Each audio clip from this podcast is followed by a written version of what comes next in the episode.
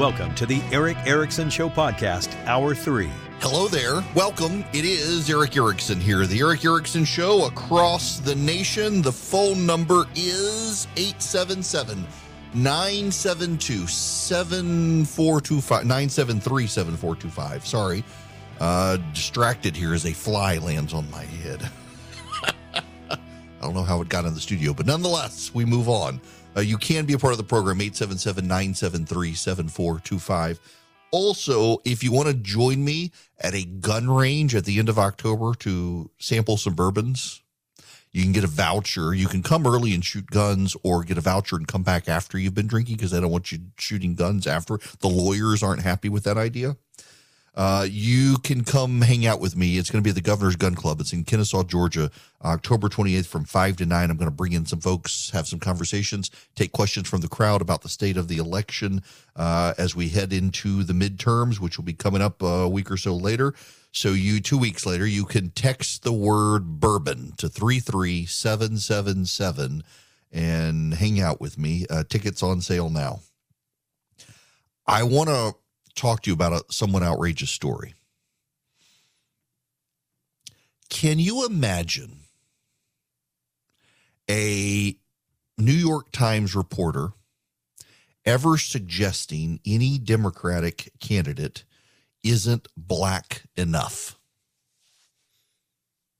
You, you can't, you, you can't, can you? Uh, suggesting that a, a black man isn't black enough. I can't think of any Democrat they would ever do that to. Even, frankly, Barack Obama, who was of mixed race, who grew up among a privileged elite at a at a rich school in Hawaii. You're not going to have the New York Times say, "Well, he's not black enough."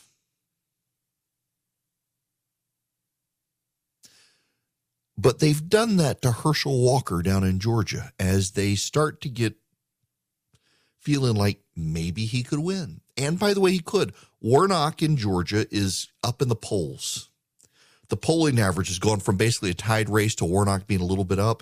I really think it's that ad. For those of you not in Georgia, Raphael Warnock has some fantastic ads. He's probably got the best ads of any politician in America right now. But one of the attack ads against Herschel Walker is the video clip of his ex-wife in a Nightline interview talking about Herschel Walker abusing her, putting a gun to her head, threatening to kill her. It was done with Herschel Walker as part of a um, interview on mental health and overcoming his struggles. Doesn't matter. The ad's drawing blood, and no response has been forthcoming from the Walker campaign. When asked about it, he says, "Let he who, who has no sin cast the first stone." Well, the stone's been cast, buddy. You got to respond. But the New York Times isn't satisfied. The New York Times sent a white reporter from California to Georgia to make an argument in the pages of the New York Times that Herschel Walker is not black enough. The headline The racial divide Herschel Walker couldn't outrun. The subheading as a teenage football prodigy, Mr. Walker was pressed to join a fight for civil rights in his hometown. His decision echoes decades later. And he goes to Wrightsville, Georgia. Now, for those of you who don't know where Wrightsville, Georgia is, Wrightsville, as we say around here, Wrightsville is 61 miles from where I live. It is in south East Georgia, Middle Georgia, a little southeast. It's, it's north of Dublin, Georgia. I've been through Wrightsville as a lawyer. There's not much there. You got the Dairy Queen and a Circle K. You got the Cornbread Cafe. You got Johnson County High School. You got the pizza place. Got a Dollar General. The Cattle Bay Restaurant. North of the city is the Johnson County Country Club you look on a map, you'll see a lot of dark roads. It's kind of poor county. The race for a critical Senate seat was on full motion by midsummer, but there were just a few Herschel Walker campaign signs sprinkled around his hometown. They were planted in front of big homes with big yards and a downtown storefront window near the sidewalk by the Dairy Queen. There were two on the corner by the Johnson County Courthouse near a Confederate memorial. Ah! The support appeared randomly scattered, but people in Wrightsville saw a dot to dot drawing of a racial divide that shaped Wrightsville for generations. And it's now shaping a critical political race with national implications. All those campaign materials were in the white community, says Curtis Dixon, who is black and who taught and coached Walker, a Republican in the late 1970s, when he was a high school football prodigy. The only other house that has a Herschel Walker poster is his family. It may not be an exaggeration in a predominantly black neighborhood of small homes about a block from where Mr. Walker went to high school. Nine people, including a man who said he was Mr. Walker's cousin, gathered on a steamy Saturday in July to eat and talk in the shade. No one planned to vote for Mr. Walker. Most scoffed at the thought. Around the corner, a retired teacher named Alice Pierce said nice things about his mother and family, as most people do, but I'm not going to vote for him. I'll be honest with you, she said fearful of repercussions in a small town and out of respect for members of the family who still live there, many spoke only on the condition of anonymity. One woman, taking a break from mowing her lawn, said Mr. Walker would be in over his head as mayor of Wrightsville. He's famous to some people because of football, but he's just Herschel Walker to me. Really? Y'all got that? Black voters not voting for a black candidate who is a Republican is not something new. Black voters tend to vote Democrat. And it is actually the racism of the New York Times for them to say, well, black voters are not voting for this black guy. He's not black enough. No, he's not Democrat enough. But the New York Times can't handle it that way. They got to make a race issue out of it. And they use this quote from his old teacher Herschel's not getting the black vote because Herschel forgot where he came from. He's not part of the black community. Do you have this? Herschel Walker isn't part of the black community. That's what his old teacher says. And what he really means is that Herschel Walker's not a Democrat because in the South, overwhelmingly black voters vote for Democratic candidates, unless their name is Stacey Abrams. They don't like her, and still a majority will vote for her. And they try to weave this story that back in the day, Herschel Walker didn't participate in civil rights rallies. He was getting out of town. He was going to go to the football school. He was going to be a football star, and he didn't participate with them, and they all feel betrayed. Can you imagine the New York Times sending a white reporter somewhere to declare a Democrat, a black Democrat, isn't black enough? That's what they're doing here. This is the end of the story. Why has he not used his fame, fortune, and now his political standing to raise the voices of those he left behind? They ask. It is a question raised in 1980, echoing in 2022. One ex teammate, Tommy Jenkins, said the answer to the question was once very simple. Mr. Jenkins was among the black track athletes who boycotted the team and participated in the protests. A lot of people criticized him for not standing up, but I understood why Herschel didn't do it, said Mr. Jenkins, a black Wrightsville resident who intends to vote for Mr. Walker. It would have ruined his career. This is actually fascinating, not because of what it tells you about a black candidate running as a Republican, but about the New York Times and its white staff who are deeply offended at the idea of a black man running as a Republican. By the way, you should know Herschel Walker's not alone in this. Publications like the New York Times vilified Tim Scott. Tim Scott is a black senator. For a time, he was the only black senator and it bugged the left to no end that he was a Republican. Tim Scott's not only a black Republican senator from South Carolina, but he got his start in Congress representing the 1st Congressional District in South Carolina. That's notable because the 1st Congressional District is where Fort Sumter is, where the first shots of the Civil War were fired. And that area of the country was willing to send a black man as a Republican to Congress. And the left was furious, and they tried to delegitimize Tim Scott's story. To this day, you will find folks like the New York Times writing stories that Tim Scott's story isn't all there is. In fact, there was one that came out a while back when Tim Scott's book came out. And they suggested, well, actually, his family had it easy compared to authentic black people in South Carolina who are Democrats. They do this every time. There's almost a template at the New York Times now. Uh oh, uh oh, black man thinking for himself, voting Republican, attack, attack, attack. Can't have that. That's why they hate Clarence Thomas. They despise Clarence Thomas because Clarence Thomas, they claim, is betraying black people. And every single damn time they do these stories, what it actually is, is these people, whether it's Herschel Walker or Tim Scott or Clarence Thomas, you name it, what it is, is they're not in line with the Democratic Party.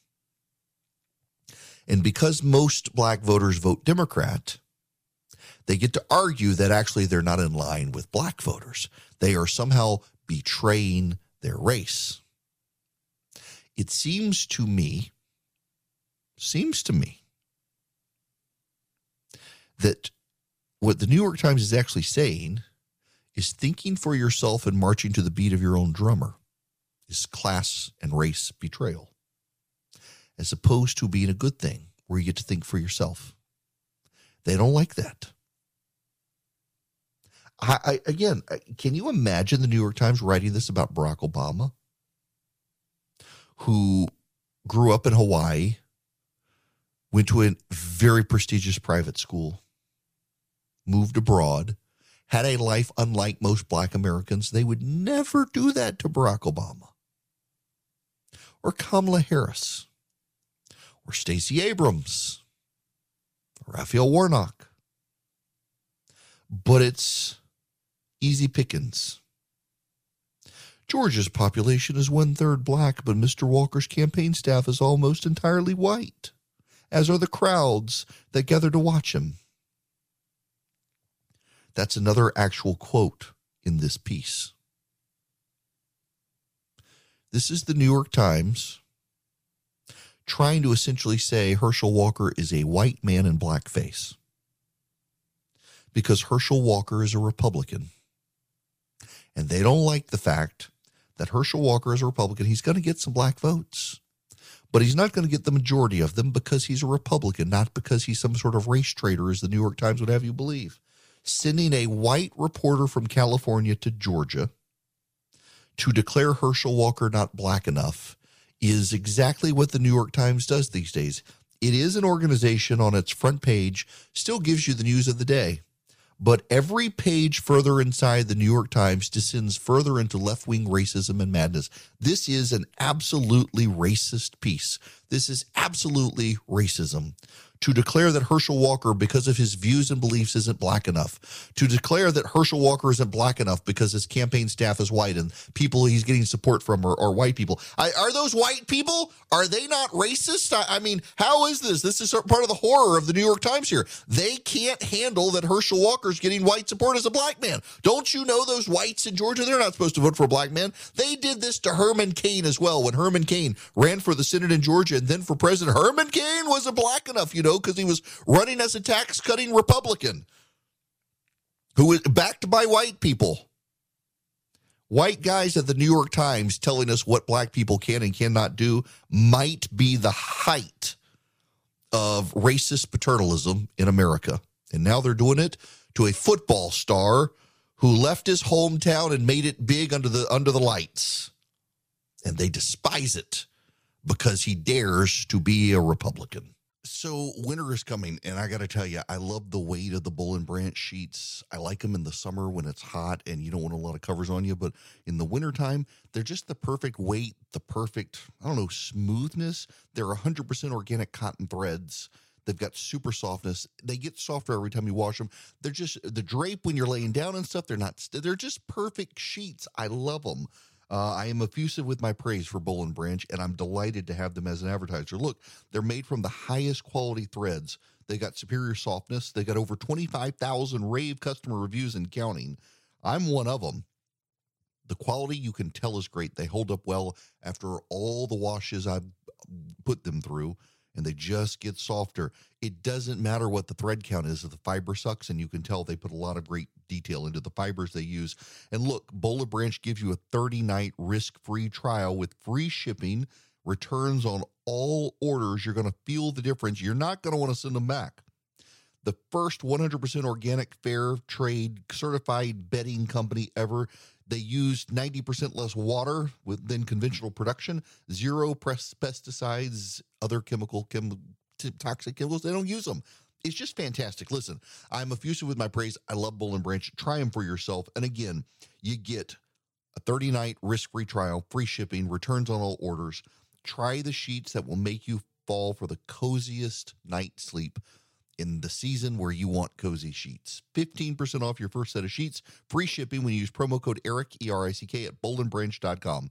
That's Boll and Branch, B O L L A N D branch.com. The promo code is ERICK. Trust me, they're worth it. We've got five bedrooms, five beds, Boll and Branch sheets on every bed. A whole lot of people have called in and asked my call screener a question. Why hasn't the Walker campaign responded? To the Warnock ads about um, the ex wife's allegations of abuse and wanting to kill a guy and, and the like. I have not talked to the Walker campaign. And by the way, Herschel will be on the program next week. Um, my guess, looking at financial disclosures, is they don't have the money. So if you want him to mount a robust defense, you need to make a donation to the Walker campaign to be able to do so. They're, they're running low on funds, it looks like.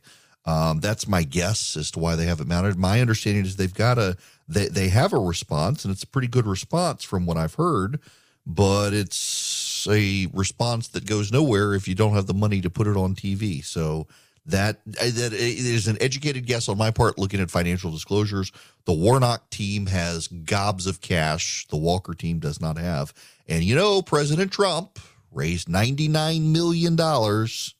Said he was going to help these people and hasn't spent a penny on Herschel Walker since he got the nomination. Um, if Donald Trump wants to step up and write a check to the uh, super PACs and the like to get Walker over the finish line, it would be good, but he hasn't done so yet.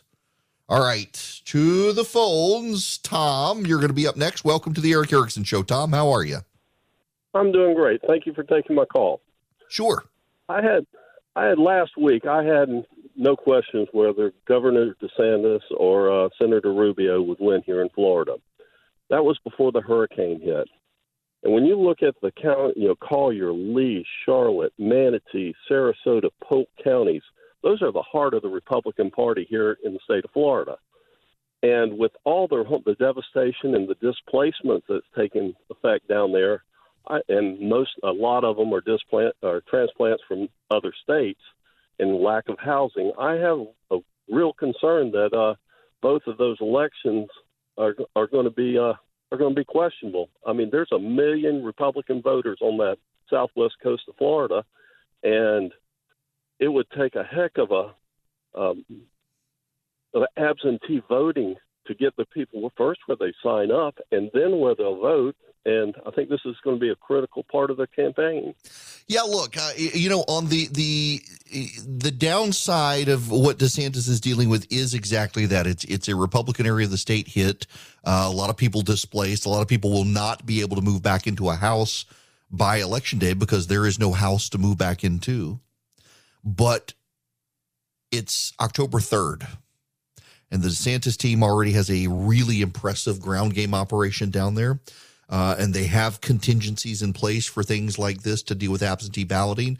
So if you live in Florida, you should consider voting by absentee ballot. One of the upsides is that Florida Republicans actually trust the absentee voting process way more than a lot of people do in other states because uh, DeSantis has affirmed the legitimacy of the absentee voting process down there. So Republicans in Florida tend to vote by absentee ballot at significant numbers already. They already know how to do it, and they're going to have to probably do it. Now, there will be polling locations set up uh, for election day voting, there will be procedures in place. But at the same time, uh, absentee voting is your friend. If you've been displaced, if you're listening to this and you can't get home to your polling location, or your polling location doesn't exist because it's been washed away by the storm, absentee balloting is the way to go. Don't be afraid to cast your vote by absentee ballot, but go on and do it right now. That reminds me, I got to get my absentee ballot in because I know I'll be at work on election day. Um, so please, please, please get your absentee ballot in if you can in Florida. Uh, don't be afraid to vote by absentee ballot. And DeSantis's team has an operation in place to try to work on this. Um, so I would uh, suggest any of you who have concerns reach out to his campaign and they can help you get situated for your absentee ballot as well. Uh, when we come back, more of your phone calls. We got other stuff to talk about as well. 877 973 7425. Should you wish to be on the program, happy to hear from you and take your phone calls when we come back. And we got to talk about the crime wave. Yes, it's a big thing now. Welcome back. It is Erick Erickson here. The phone number is 877 973 7425 should you wish to be on the program. I want to go back to the phones. Kermit is calling. Kermit, welcome to the show. How are you? I'm doing great. How are you today, Erick? I'm good. I'm calling about the North Carolina race between Budd and Beasley. Mm-hmm. I listen to your I listen to your show quite often. We talk a lot about Georgia. We talk a lot about Pennsylvania. We skip right over North Carolina. So uh, I need to see what your input is and where we stand. It's a really close race. Uh, Budd is uh, underfinanced, I think. Very, very short on money, and uh, he needs some help. And so much as we can give it on the radio, I'd sure like to hear your thoughts. Yeah, and you know, so I've had um, I've had Ted, who's a friend, on the show, and I, I will tell you my assessment of that race. And it is that uh, Democrats are starting to buzz in large part because Budd had been ahead in the polling averages pretty significantly. He'd been up by about seven and a half points back in May. He's now only up a point and a half. The trend line has definitely been towards Cheri Beasley. Um, but uh, my guess and the guess of both Democratic and Republican strategists is that Budd probably keeps that seat. And the reason why is 2020. Uh, in that race, let me give you the polls. Um, these are the polls from um, October 4th until Election Day.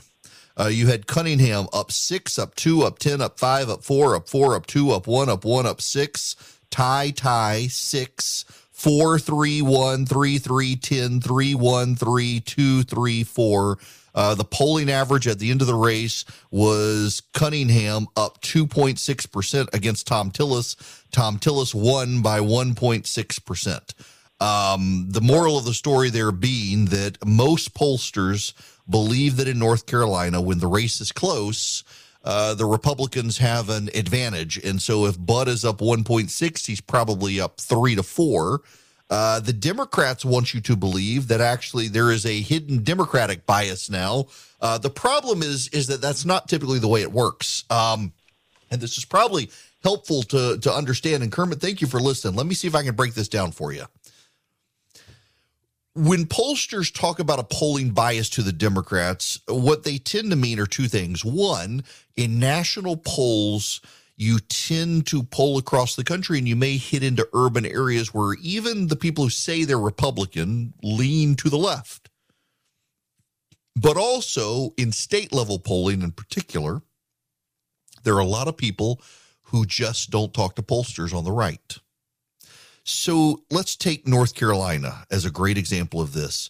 Uh, every poll in North Carolina in October of 2020 had Cal Cunningham beating Thom Tillis, and Thom Tillis won by 1.6%. The media buzz was that Tillis was going down, and it kind of surprised people that he won North Carolina. Uh, Ted Budd is up 1.6 points now. That he was up 7.5 points at the beginning of this year. It's 1.6 points. Cheri Beasley has trended up. Uh, the race is less than five weeks away, and there's probably a polling bias to the Democrats. Now, the Democrats are arguing that, well, actually, there are all these Democratic voters who aren't talking to pollsters. Here's the problem just based on uh, real survey data and real data analysis. Democratic voters are more likely to talk to pollsters. Republican voters tend not to answer the phone, tend not to be on the list that get called, and also tend to be suspicious that the pollsters are uh, probably feeding input to someone and it's not really an anonymous poll and they don't like to talk to them. A woman who is a Democrat who is mad about abortion is probably the number one person who wants to talk to a pollster. She's mad and she's going to have her revenge and she wants everybody to know it. And so she is talking to the pollsters. In fact, that could be the phenomenon in North Carolina that's causing Cheri Beasley to surge. Those voters are demanding to, they're probably themselves proactively going to find the pollsters to say, I want you to know I'm voting for Cheri Beasley because of abortion. The Republicans, they're not talking to the pollsters. So the pollsters try their best to get as best of a sample as possible. A national survey is easier to get a sample than a state survey. A state survey is easier to get a sample than a congressional district survey, and a congressional district survey is easier to get than a local survey. The numbers of people you have to get, uh, the numbers of people you have to interview. Here are the numbers right now. Uh, PPP, which is a Democratic firm, has Cheri Beasley up one. The Trafalgar Group, which is Republican, has Budd up three. East Carolina University has Budd up three. Emerson College has Budd up three. And Cygnal has a tie. Cygnal is a Republican pollster. Now, if we go back to the 2020 Senate race, let's see, you had Emerson College had Cunningham up three. Emerson College now has uh, Budd up three. You had um, Eastern Carolina University had Cunningham up one. Uh, they've now got Budd up three. If they're oversampling Democrats, that means Budd's doing well. And and I, the notable thing is the buzz. Now there are always surprise races, and there are always sleeper races in campaigns. And this could be the surprise race. This could be the one that nobody saw. But the fact that neither the Democrats nor the Republicans nationally are really talking about this race suggests neither of them really believe the Republicans are going to lose it. There has been a shift in the conversation over the last couple of weeks. Some Democrats now suggesting abortion will carry the day. There's a Bloomberg story out that suggests because of the influx of tech workers from the West Coast and abortion among women and, and college educated people moving to the Democratic Party, Cheri Beasley may pull off an upset. But when the dominant issues of the day favor the Republicans, North Carolina tends to favor Republicans. The polling tends to undercount Republicans. That suggests to me Ted Budd's going to win. I can be wrong. The polling could have corrected itself and he could be on the verge of losing. I continue to say the trend lines do matter, and the trend lines had been a race in fa- where the Democrats had momentum in North Carolina. But if you look at the more recent trend lines the end of September to beginning of October, the trend lines have shifted back to the GOP in North Carolina. So I think Ted Budd wins it.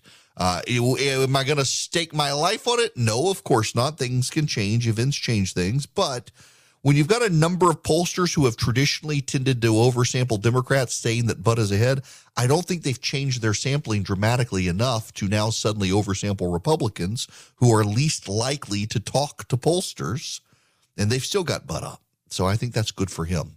And last point, and it's an echo, it's it's a reverberation of the key point. Neither Democrats nor Republicans are buzzing about Ted Budd being in trouble. Therefore, they have better polls than the public polls, and none of them see anything that suggests the Democrats are going to pick up the seat. Now, back to the phones 877 973 7425. Tracy, you're going to be up next. Welcome to the show. Hey, Erick, I just registered for the bourbon event at the end oh, of this excellent. month. Thanks for Yay. that. Heads up. Look forward to seeing you there.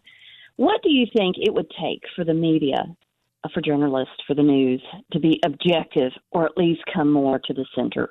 Paint that picture for us. What would Show it up take? October 28th, Tracy, and I'll give you all the details. Thanks for calling. You're funny. okay. Uh, this is actually a great question. Um, it's the thing the media doesn't want competition.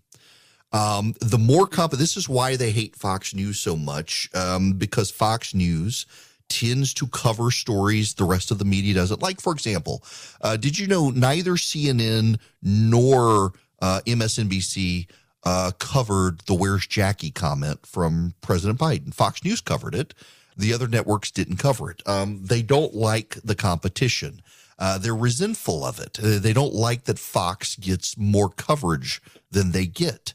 Um, and they all tend to be in a bubble with the Democrats. Honestly, I if if I could run CNN for a day, I would make them move back to Atlanta, where they still had biases, but they were more likely to encounter people who didn't share those biases. Uh, and I think that would be one thing to help fix CNN, get it out of the New York DC echo chamber. Uh, as far as the national media, though, if I'm going to be honest, this is going to hurt some friends of mine, their feelings. Uh, the conservative media that's out there that purports to compete with the mainstream media is largely garbage outside of Fox. Uh, the conservative newspapers look cheap. The conservative websites look cheap. The conservative TV stations, my gosh, OAN is just a, a, a poop festival on a daily basis of fringe conspiracy theorists. Uh, you got to be able to compete, provide competition, and that would shake up the media. Because here's the thing, and a lot of people I can I can hear it in the voice right now say, "But Fox, but Fox, but Fox." You keep mentioning Fox, and it hasn't changed. They've got one network that competes against them. You've got ABC, CBS, NBC, PBS, uh, CNN, MSNBC, the New York Times, the uh, USA Today, Chicago Tribune, the Los Angeles Times, the Wall Street or the Washington Post, the Wall Street Journal is kind of the anomaly, although a lot of its reporters lean to the left. Outside of the editorial page, it's it's not exactly conservative. Uh, there's got to be competition. You've got Fox versus everybody else, and the conservatives who have tried to compete have actually kind of produced some garbage products.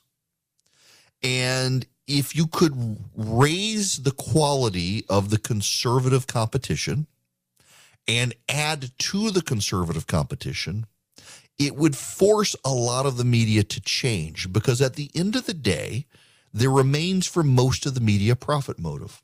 Why has the New York Times gone so far off the deep end? Now, keep in mind, the New York Times has always been liberal. I'm not saying they weren't, they've always been liberal but they've headed in a far left progressive in your face way. I mean, for Pete's sakes, they've got a white reporter from California going to Georgia saying Herschel Walker's not black enough. Why are they doing that? The profit motive. The New York Times during the Trump era and so many of the other major media outlets started making so much money by hating on Trump and hating on Republicans that the national media believes that keeping those sorts of left wing readers who have money, giving them money is the way to stay in business. So until someone comes along and disrupts that, they're not going to change. They have too much financial incentive to sit it out. They want liberals.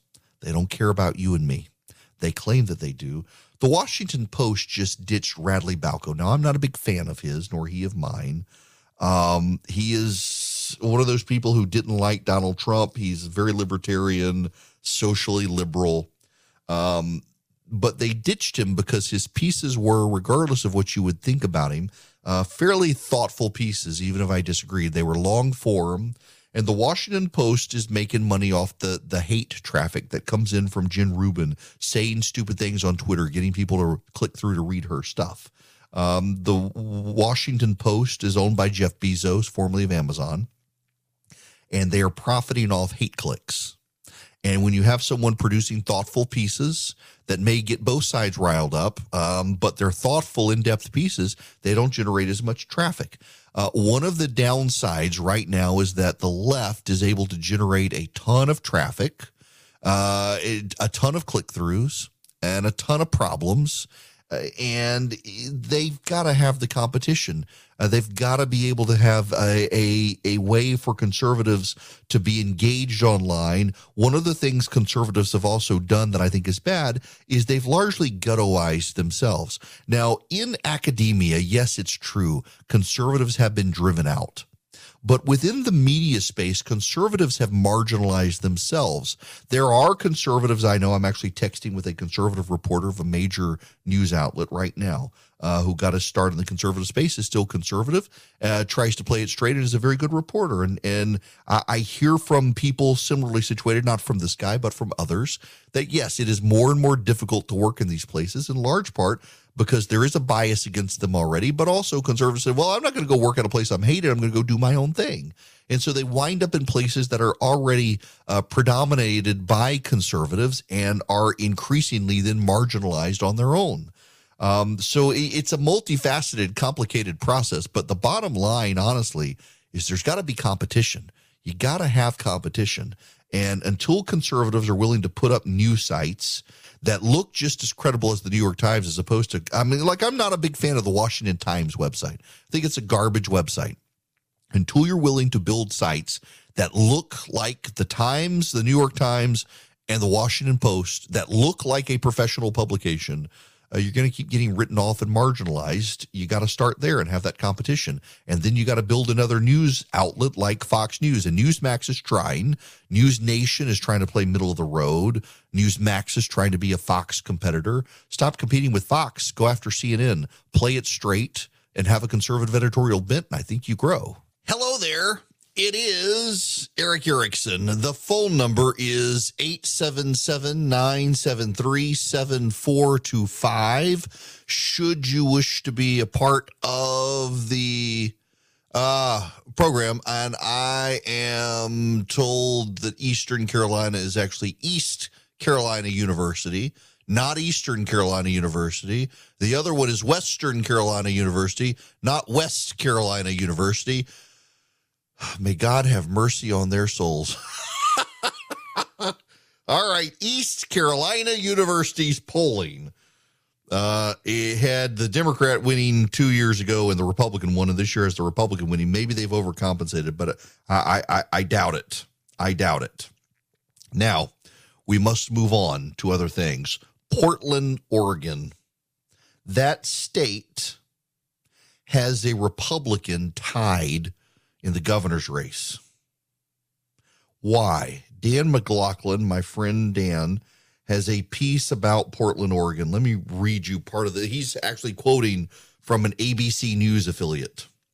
Neighbors are asking for answers in Northeast Portland. Residents woke up to tires punctured on vehicles parked on the street and in driveways.